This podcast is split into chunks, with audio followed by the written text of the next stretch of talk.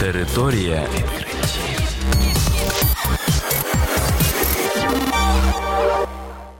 Вітаю вас у програмі Територія відкриттів. Кілька слів про новітнє та надзвичайне. У студії для вас працює Богдан Нестеренко. І сьогодні ви почуєте про наступне: газована вода негативно впливає на роботу нирок.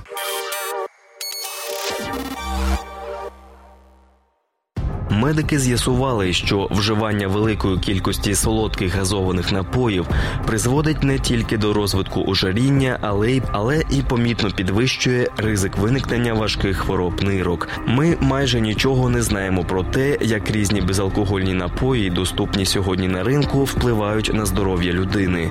Наприклад, у нас майже не було даних щодо того, які їх типи найсильніше сприяють розвитку хвороб нирок. Ми заповнили цю прогалину заявила Кейсі Репхольц з університету Джона Гопкінса в американському Балтиморі.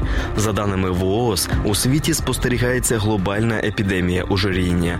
Кожен третій житель планети страждає від зайвих кілограмів і ще приблизно 15% від важких форм ожиріння. Близько 47% хвороб, наприклад, атеросклероз, інсульт, інфаркт, діабет і рак, пов'язані з такими порушеннями метаболізму.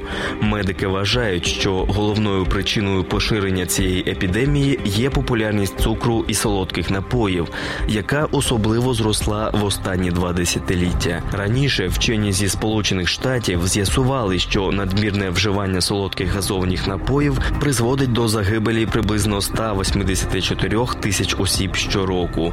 Велика частина цих смертей припадає на країни Латинської Америки і самі Сполучені Штати.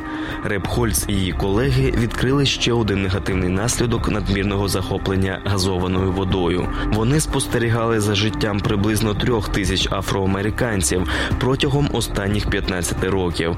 За цей час приблизно 6% із них стали жертвами хронічної хвороби нирок, що дозволило вченим простежити за тим, які фактори ризику найбільше впливали на їх розвиток. Як виявилося, учасники експерименту, які пили багато газованої води і інших солодких напоїв, у середньому на 61% частіше ставали жертвами ниркової недостатності і хронічної хвороби нирок, ніж афроамериканці, які майже не вживали їх.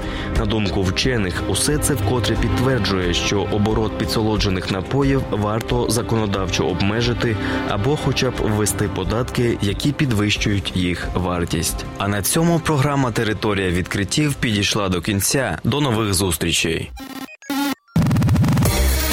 Територія відкриттів.